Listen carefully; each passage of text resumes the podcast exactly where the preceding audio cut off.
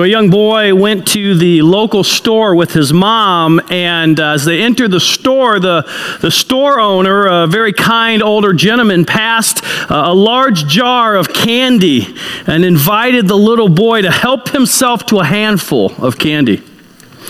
Uh, shockingly, the boy held back. And so the shop owner pulled out a handful for him.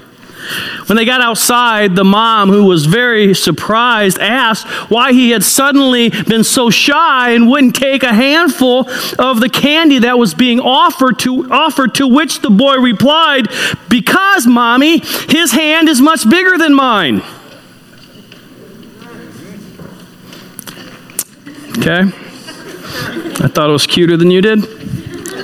the reason why I start with that story is so many times in our lives, um, we don't realize that God has so much more to offer us than anything this world has to offer. I don't know about you, and I, I know this to be true. I, I, I know that the world has nothing to offer, but how many times do I still, still seek after the things of this world?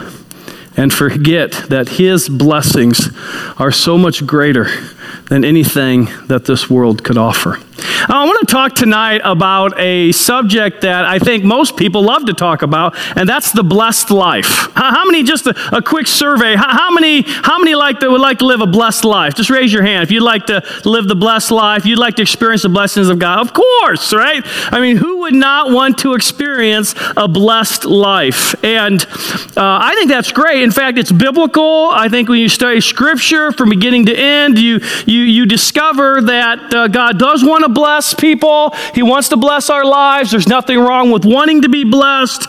Um, but tonight, as we continue through First Peter and look at chapter 3 and the second half, or really the middle section of chapter 3 of First Peter, uh, I want to challenge us. What does that exactly does that mean, though, the blessed life? Uh, I, I, know what's taught. I, I know, uh, you know, what people are saying. I know sometimes even the songs that are being sung, the books that are being written about the blessings of God. And, and I want to just throw out there something that, that maybe in some ways in Christianity in America, in some ways, I think that maybe we've misunderstood what the blessing of God is all about. Now, let me just again say, I am a big fan of the blessings of God. But I think that there's some faulty teaching out there. I, I think there's some teaching out there, and I, I, think what maybe part of it is I think sometimes we look at the Old Testament and, and we look at the promise of the blessings to the nation of Israel, and we kind of equate that to the same type of blessing uh, that we think that we should reserve as individuals, as New Covenant Christians. And I, I think there's a little bit of a distinction there, and we have to be very careful there. Uh, God certainly wanted to bless a nation, and that nation uh, was to be a, a, light in the darkness and, and show what God can do um, through his people. And certainly uh, there's some lessons that we can learn there. But, but here's what I'm getting at I think there's teaching that's out there today that, that equates the blessing of God with an abundance of possessions that the blessings of God means a life that is free of pain and persecution, that, that if we just have enough faith, it's kind of the health and wealth gospel that's so prevalent today that as long as you have faith, the result of that is wealth and health. You'll be able to overcome any sickness in your life uh, you'll be able to gain uh, material blessings as a result of that. And, and let me just be really clear on something. I think that sometimes God does choose to bless people in monetary ways. Uh, God certainly uh, can choose to, to bless a Christian couple's business. But I think it's also equally true that God may choose to have something else happen.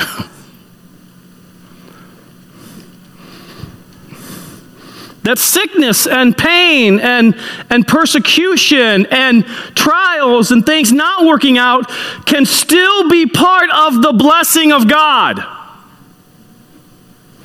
Now, that doesn't sell as well as health and wealth guarantees, but it's more biblical. In fact, let me go so far as to say if, if we're defining the blessed life like, like, like some churches are doing and, and some forms of Christianity in our world today, if we're defining it as the way that I just described, then Jesus Christ himself wasn't very blessed.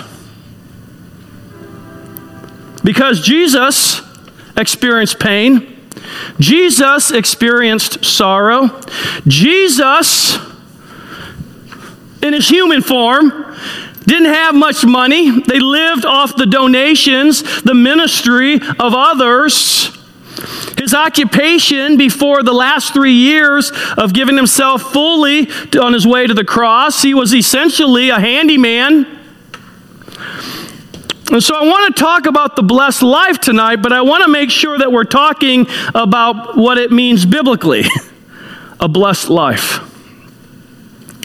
Uh, one of the words that's most often used in the New Testament, which is written in the Greek language for blessed, carries with it the idea of being fortunate. The word can mean enlarged, and, and in particular, carries the idea of favor.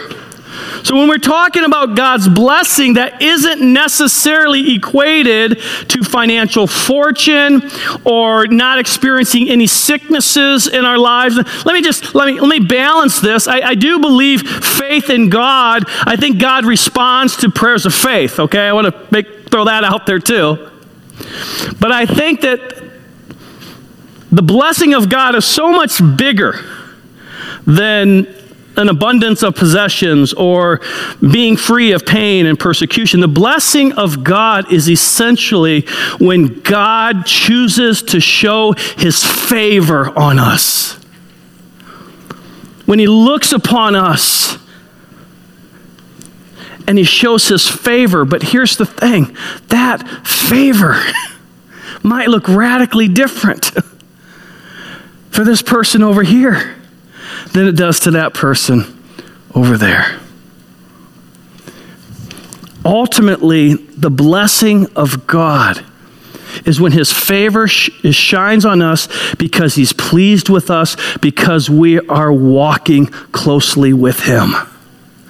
And we have this sense, because it can also carry the idea of happiness, we have this sense of joy that life is good because I'm experiencing the pleasure of God in my life. Does that make sense? That's my understanding of what it means to be blessed.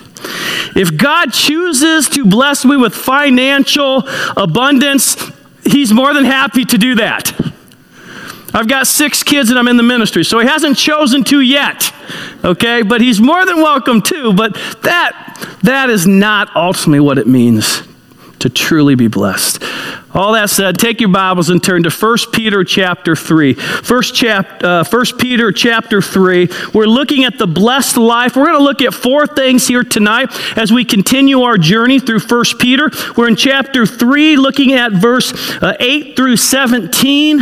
I'm still a little bothered you didn't like my opening introduction. I really thought that was cute, uh, but uh, I'm, I'm, I'm, trying to get over that. Um, but uh, if you haven't, if you weren't here, uh, and this is your first time here and you you haven't a chance to see the, uh, the, watch the videos online, um, Peter is uh, writing this, excuse me, Peter is writing this to uh, these Christians who are living in Asia Minor, which is modern day Turkey.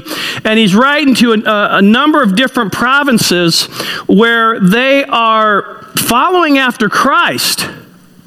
But by so much of our standards of blessings today, they wouldn't seem to be very blessed. These Christians, because of their commitment to Christ, were losing their jobs. They were losing, you know, um, uh, they were facing persecution. Um, this was the time when Nero was rising up. And this is really within years of Jerusalem uh, being destroyed. Um, and this is within, I think, three years of Peter himself uh, uh, being killed for his faith. And so this is a time where the Christians sure didn't feel very blessed.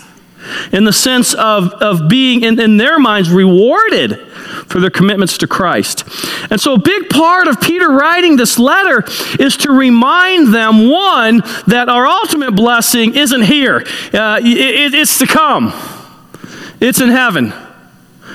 But the blessings may look different than you might think.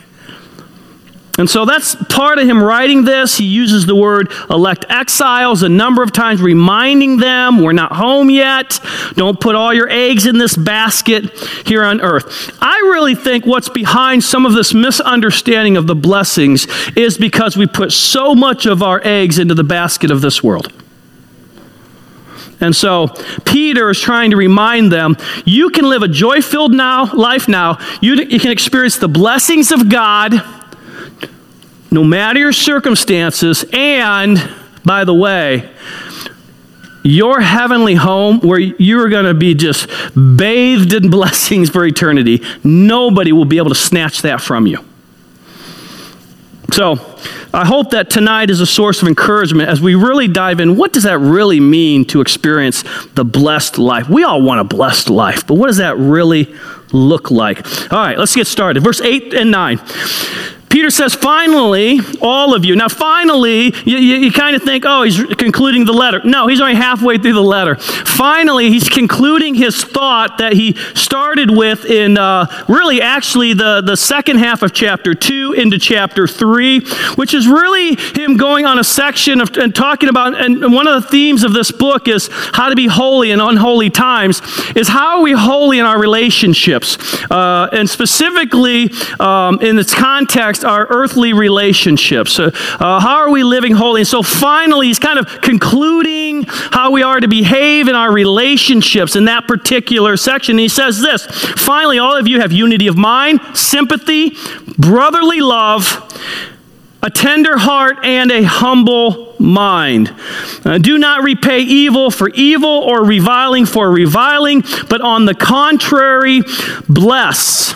For th- to this you were called that you may obtain a blessing. Let's stop there. The first of four things that I want to mention tonight about the blessed life is number one, we have been blessed to bless, which leads to more blessings. I mean, this is good stuff. This should get you very excited. Okay? I mean, the sun coming out today should get you excited. This should get you super excited. All right?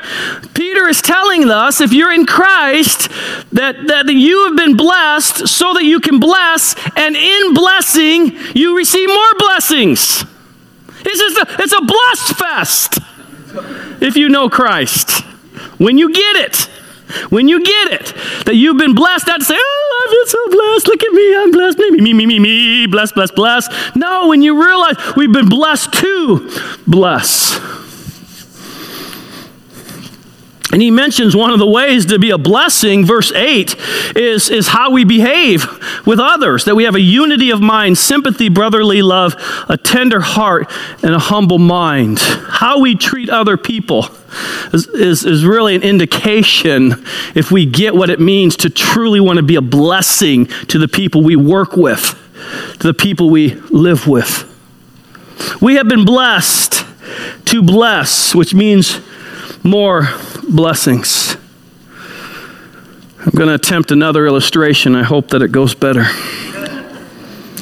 Uh, the story's told of an ancient king who uh, was beloved in his kingdom, and one day a poor carrot farmer showed, showed up in his court, and he just wanted to sh- express to the king how much he loved and respected this, this, this benevolent king. And so he shows up, he's a carrot farmer, he shows up with the nicest carrot that he has in his farm, and he presents it before the king, and, and he says, Oh, king, you're such a good and, and, and, and great king. I love you so much. I respect you so much. And I want to give this as a thank you for all that you've, you've done uh, for this kingdom. And, and the king was genuinely touched by the sacrifice. This was a poor carrot farmer, and he gave him the best that he had.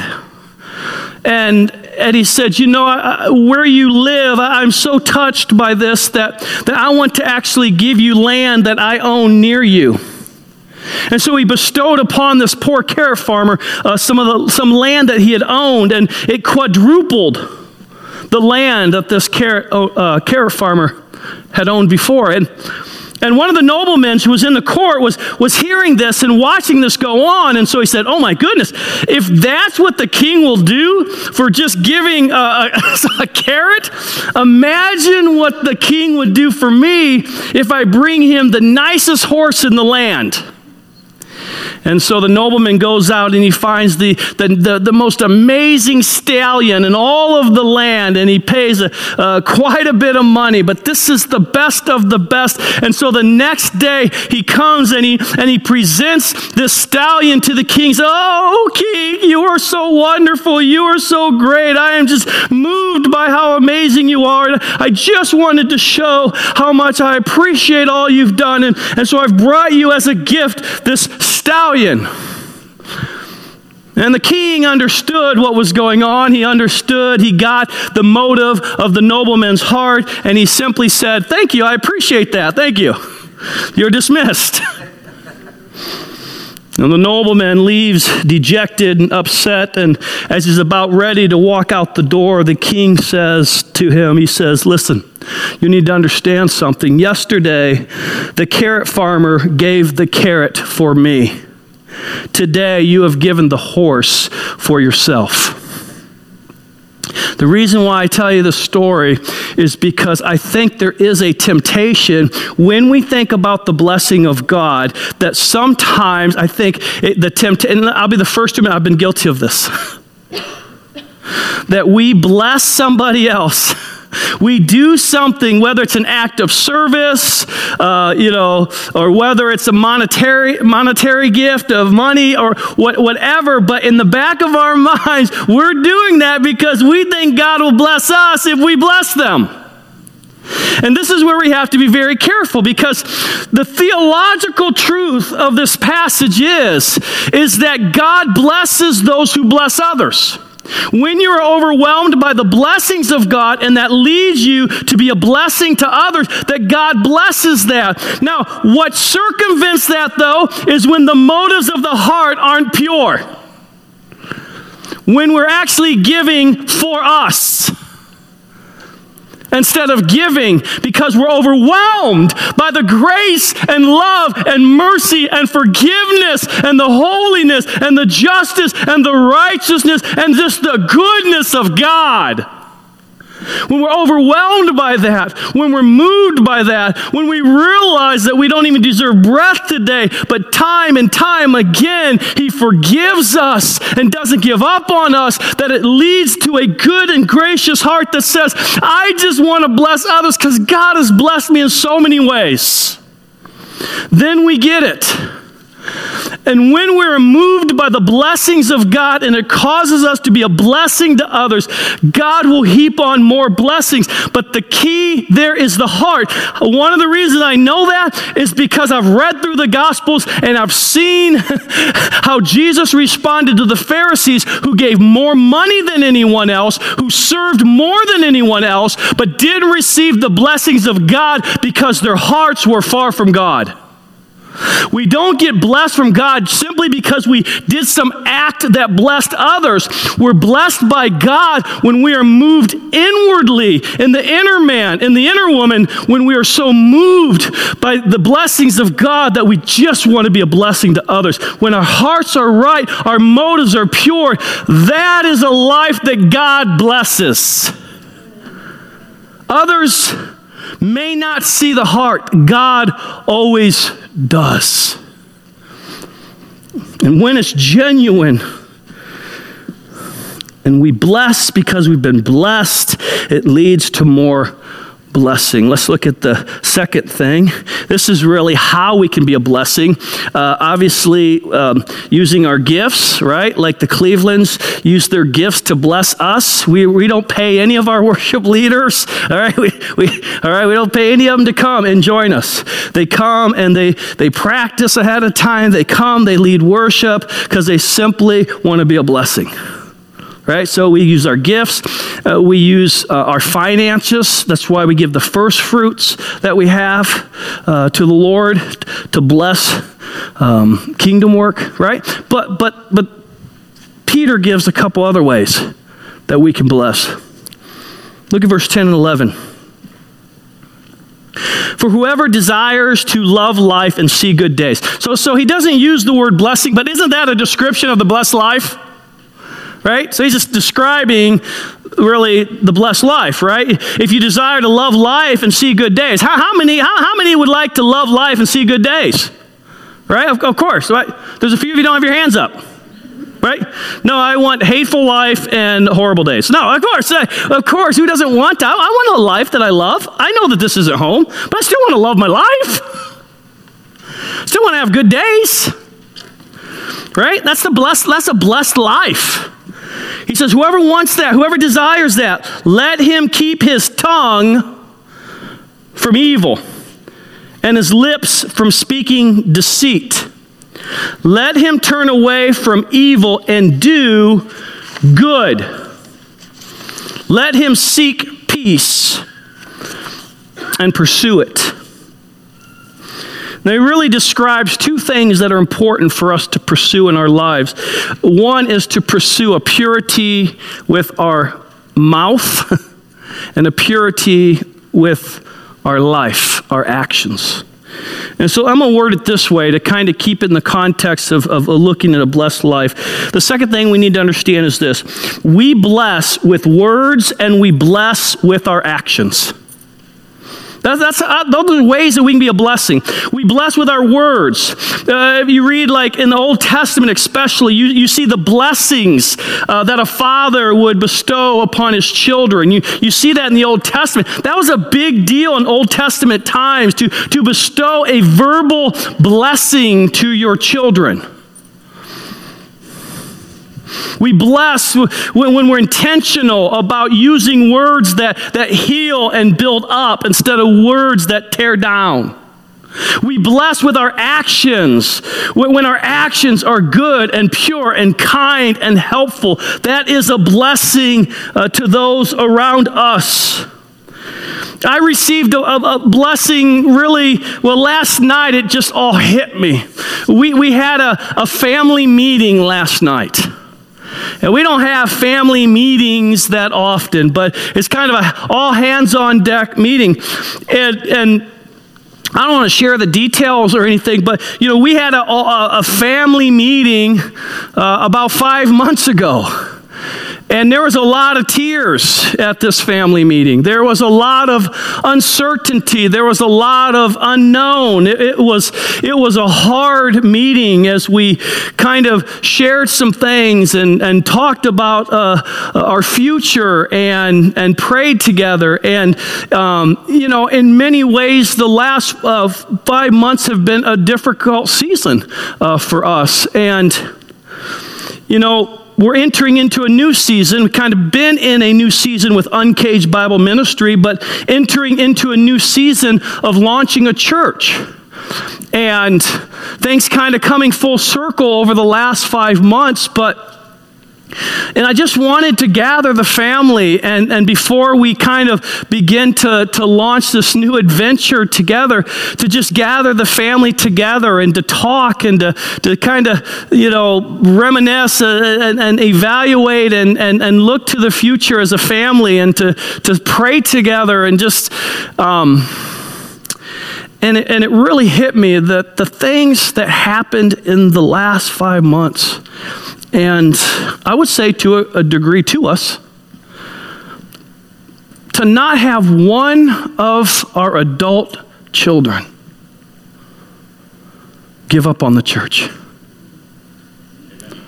To still love the church, capital C, the church. That all of our adult kids love Jesus. All of them are actively serving Jesus. Uh, Jesus. Um, one is, is, is preparing for full time ministry. A couple of them, uh, well, I think all of them are open to full time ministry and, and, and open to that idea. One of them is serving in a ministry with troubled teens. I, I mean, I, I just was overwhelmed. I mean, you know, life doesn't always turn out how we picture it, does it? You know how we, we think it's going to be and, the, and this is going to happen. I mean, I mean, where we're at, while it's exciting, this is a really scary season. I'm used to big churches, secure paycheck, not starting from scratch and let's see what God does. It's scary, to be honest. But God has shown himself faithful week after week, month after month, and God is leading us. And one of the greatest blessings is it's so easy to consumed about, oh, you know, all these things and, and you know, and, and just to stop and say, I am blessed. My wife and I are blessed beyond measure because every one of our adult kids are still committed to the local church. As flawed as she may be, as flawed as, as flawed as its leaders may be, including me, they still love Jesus. They still believe in the local church. She is the bride of Christ. Even though she's going to be messy and dirty, she's the she is the bride of Christ. And all that to say this I just reflected on that yesterday, and I am blessed because my kids' actions have been a blessing to me. You know what it means? It means my wife did something right raising them. and I didn't do that bad a damage. That's, probably what all that means. And I know the pain that some of you feel. I've been a, a pastor for almost 30 years. Man, it makes me feel so old when I say that. I got to stop saying that. I come up with a new way of saying that. But I have sat in tears with a number of parents over the years, literally weeping, because that's not always the case. There are a lot of young adults that have walked away from the church. And so I, I, share that. I hope that doesn't make some of you feel bad if that's where, where your kids are out at. And praise God, it's never too late. Amen. Amen. And you cling to the story of the prodigal son, I know. But I'm going to tell you that them walking holy and fully for Jesus is a blessing. And here, here's my point is one of the ways you can be a blessing is to show the radical difference Christ can make in your life to those around you. And that'll be a blessing to others. Let your actions be, as Peter said, full of unity and sympathy and brotherly love and tenderness and humility. But not just our actions with our words. And that's what I want to dial in for just a moment. How intentional are we to bless others with our words? How many of us go to work and on the way we pray, Lord, let me be very intentional to be a blessing with my words today? I think it's so much easier, isn't it? It's so much easier to tear down, to criticize, to look at the jars half empty to give in and just be part of the, you know, work gossip is so much easier than to say, no, I'm in elect exile. I am called out to be different. I am to look different. I am to act different. And in acting different, I may take a hit for it, but I will shine the glory of God in doing so. And so, how many of us are intentional to be a blessing with our words? How many of us are intentional with our children to affirm the good that we see in them? Not flattery, but the character when we see it on display. When the great painter Benjamin West was a young boy, he decided to draw a picture of his sister, and so he got out the bottles of ink and he succeeded in making a total mess. But when his mother got home, as only a mother could do, she looked at that mess and she said to her son, Oh, my sweetie, what a beautiful picture. And she kissed him on the head. Years later, this famous painter would say, those words and that kiss is what made me a painter. I'm going to tell you, there is great power in our words. Proverbs tell us that words have the potential to heal or it can destroy. You know, wars have been started from words. And so, my challenge for all of us as we think about how to be a blessing certainly using our gifts, certainly um, financially. And by the way, many of you have been a blessing to us. Uh, the equipment, the, all of the things that you see have been the, the blessing of people providing financially for us to do that. Those are wonderful ways, but never negate. You really want a blessed life? Then bless others with your actions and with your words. Be intentional to be a person that builds up, raises the climate of the places that you walk into. All right, let's keep going. Number three, let's look at the third thing. Verse 12. And this is really motivation for what I just read, verse 10 and 11. For, or because of, or the, you know, this is why for the eyes of the Lord are on the righteous, and his ears are open to their prayer. But the face of the Lord is against those who do evil. So, so he really divides. There's, there's two things. This can go one of two ways for you. What you do and what you choose to say, things can go one of two ways. The one way is that his, his eyes will be on you and his ears will be open to your prayers, or the face of God can be against you. How we bless, the third thing, how we bless or don't bless others determines whether we experience the favor of God or the opposition of God. I don't think I need an illustration. I don't think I need to beg and plead. I don't even think I need to explain this. You can experience the favor of God or you can experience the opposition of God. Have we all like figured out which one we'd prefer? So I could probably move on to the next point, right? Yeah, this is like a modern day miracle. A pastor who spends one minute on a point. Now, listen, I can't really do it in only a minute. Come on.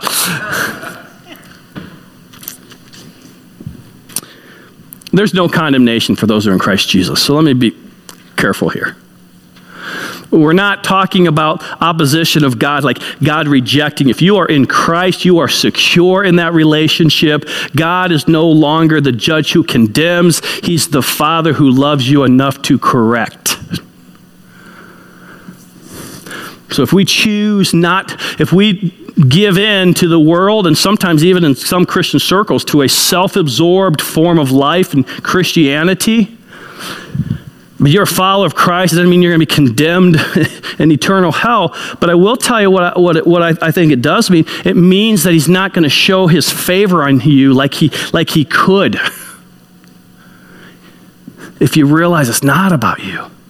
That the measure of our life when we stand before God someday is not, oh, look at all you've done for me. We're going to thank and praise God for that. We have eternity to do that.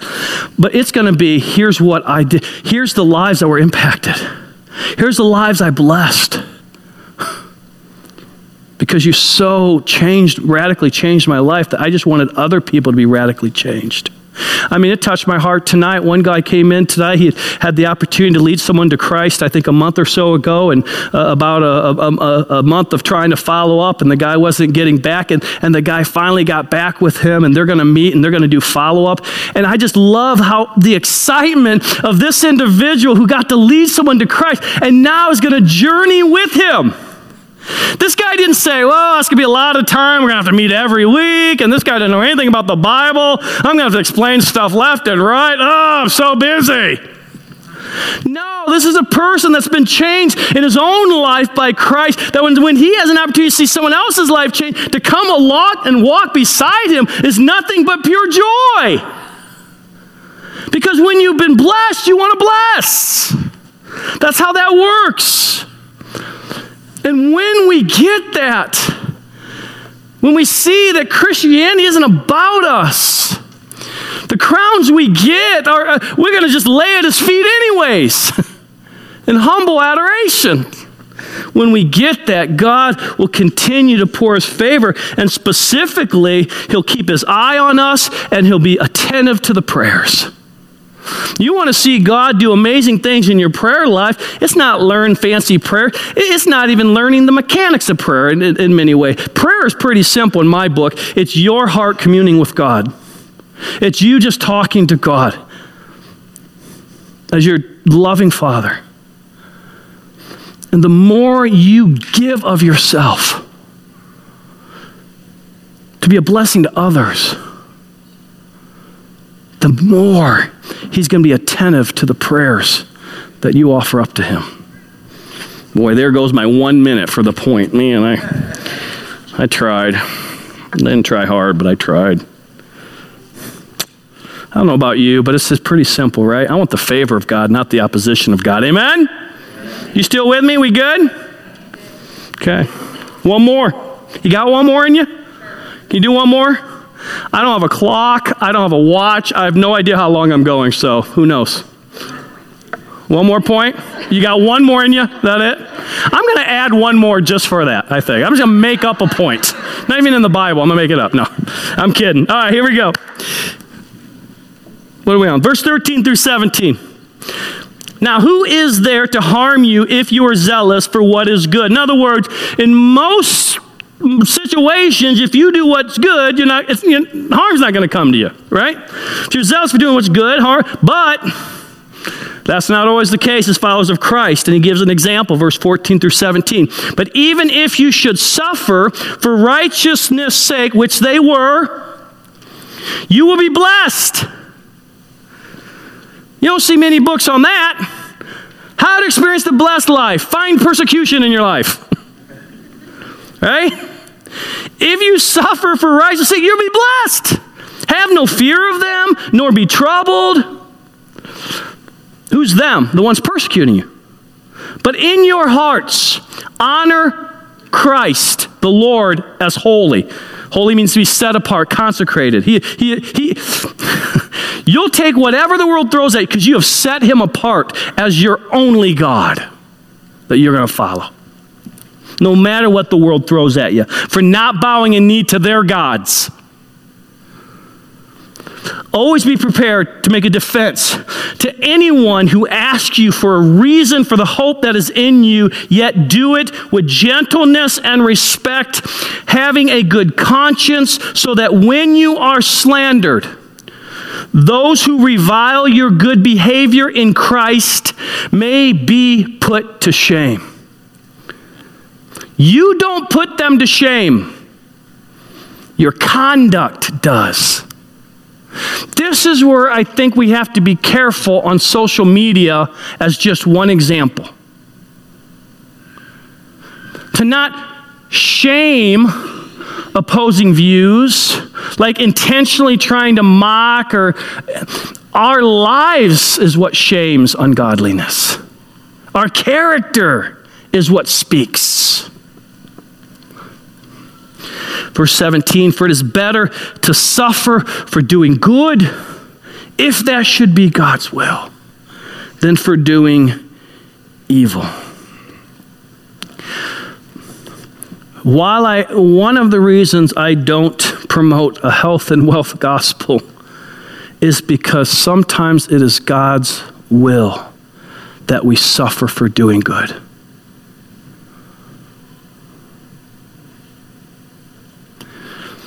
If we're consumed with the glory of God, then whatever brings that, we should say, when we understand life is mo- mo- uh, momentary, if suffering brings you glory, then Lord, help me suffer well. If we think Christians shouldn't suffer and then you do, now all of a sudden you're suffering and now you also feel shame because you feel like you shouldn't be suffering if you were a good Christian. That is not true. Again, I look at the life of Christ, and we are to be like Christ. Sometimes suffering is part of the will of God for some greater glory that God receives, that we won't even probably realize till heaven what it was. So here's the fourth and last point. Even the beatings of the world are a blessing from God when we're living right before Him.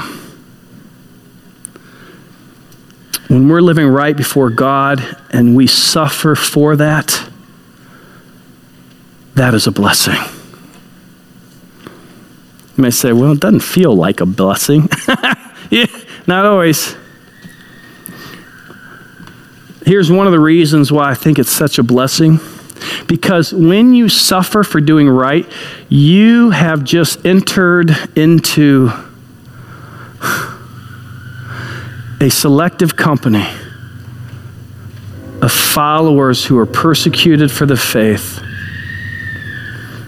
In fact, I think Jesus even said in the Beatitudes, like the prophets, you are blessed if you are persecuted.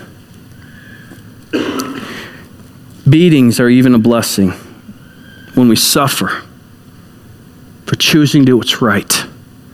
And I am, it's just of my opinion, and, and I am optimistic person by nature. Um, but I, I do believe that the, the trend of where the world is, is, is heading is that our society is becoming more and more of a Christ-less society which means the more and more we commit ourselves to be Christ like, as our society becomes more and more Christ less, there is going to be a tension there. There's going to be a battle there, a spiritual battle that may play out in the political realm, it can play out in all kinds of different realms.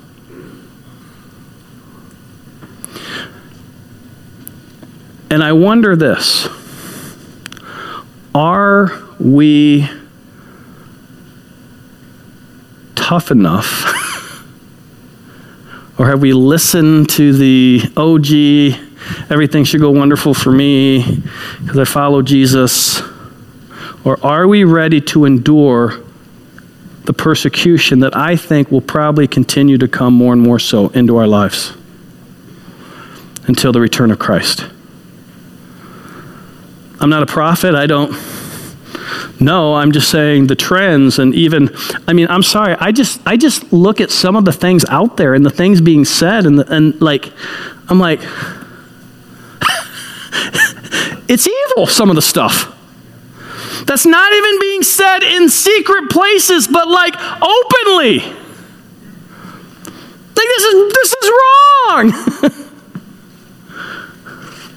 This is so contrary to not just God's word, but just being in the image of God. Like, like I'm telling you, I'm not necessarily give you like exact, you know, specific examples, but I think you know what I'm talking about. You just we were hearing stuff and we're watching things and and we're hearing viewpoints and philosophies, and I'm just just like, this is so contrary. And we are moving more and more in that direction. And so we have to decide will we in gentleness and respect, as Peter said, with love, choose to stand up and be willing to face persecution for choosing to act like Christ, to speak like Christ? Are we willing to be persecuted for that and not by ridiculing back or getting in the gutter with them, but by a life that looks like Jesus? Shame the world to their knees.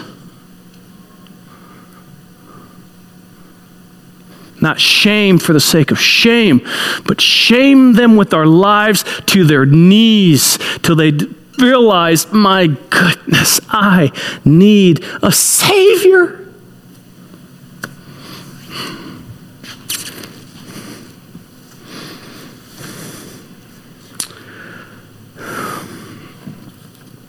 I'm going to just throw this out there because I, I don't want to leave this on the table. I'm just going to give it to you real quick. And I'm going to ask you if you, could write these things down. I, I do mean that. I, I do think more and more persecution is going to come to the Christ follower. around the world. I mean, by the way, it's already around the world in many places, but I think it's coming more and more here too as well. Um, so let me just give this to you that you can, on a rainy day, pull out and, and look at. But these are all from First Peter. I'll just give them to you. Principles for being persecuted for our faith. Number one, don't let them see you sweat. Peter says, Have no fear of them, nor be troubled. You do not have to be intimidated by the world or the philosophies of this world. You do not have to back down when it is counter what Scripture says. You can stand up in love and take a stand and to preach the gospel of Jesus Christ without fear.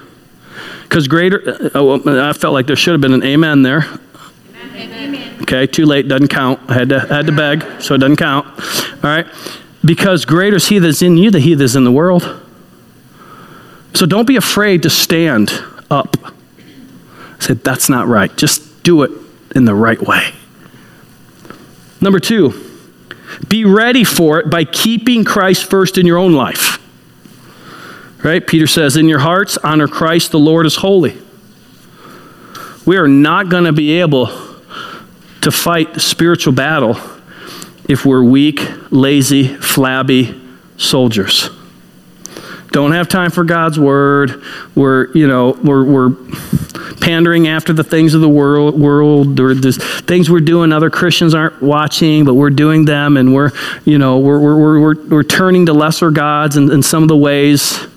Yeah, still follow Christ, but I, I, holding on to these things. I'm, I'm going to tell you, if we're going to endure and be able to stand for Christ and even die for Christ, if that day comes, and we sure need to make sure that we are setting apart in our daily life, setting Christ as Lord in first place, so that the things of this world aren't tempting us to cower. Number three, know how to f- defend your faith appropriately. Peter says, always being prepared to make a defense, yet do it with gentleness and respect. I think an easy mistake, and I have been guilty of that, so I'll just point the finger at myself. I, I think what we've done um, is I, I think that we have raised a generation. We've told them what to believe, but we haven't taught them why to believe it. I think that we've, we've I think the American church, we, we got enamored with this whole growth, church growth movement of the 80s and 90s, and it's still in effect today, where we want to draw big crowds and we want to bring people in. And so we give shorter talks. No worries there with me. we give shorter talks.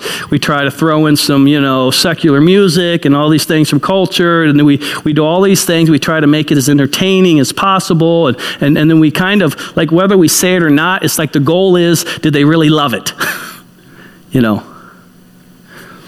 And in my opinion, what we are creating are, are very inch deep followers of Christ who do not know the Word of God and they do not know how to defend the Word of God. And, you know, whenever someone starts a church, they're, oh, we're going to do it different. Like that's, you know, every church plant says that, right? But one of the reasons I am excited uh, uh, going into this unknown of starting a church is from day one, um, God's word is going to be preeminent. It's going to be Christ centered, and God's word is going to be preeminent. People are going to get meat, not milk, on a Sunday morning unapologetically and and and training and not just you know not even just going through books of the Bible, but, but a strategic plan of training where people, in the course of being in this church, are going to learn doctrine. They're going to learn apologetics. Why? Because we're flabby. We're flabby soldiers. And I don't mean to be insulting. We just are. I've been at this for 30 years. I've been part of the problem. I, I drank the Kool Aid for a number of years. I was in some of the largest churches in Michigan. I thought that was success.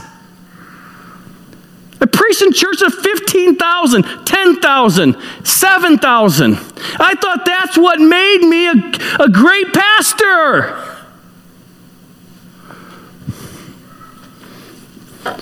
We drew a crowd, but did we make disciples? that will be able to stand up and engage in spiritual battle. Who not only know what the word says, but know how to defend the tenets of the faith that for generations men and women have died for. Just don't go over. I just got to get to lunch by 12. We got to beat the Baptists there. My apologies to Baptists. I guess I really want to insult the Baptists, but let's hunger for the Word of God. Let's feast on the Word of God.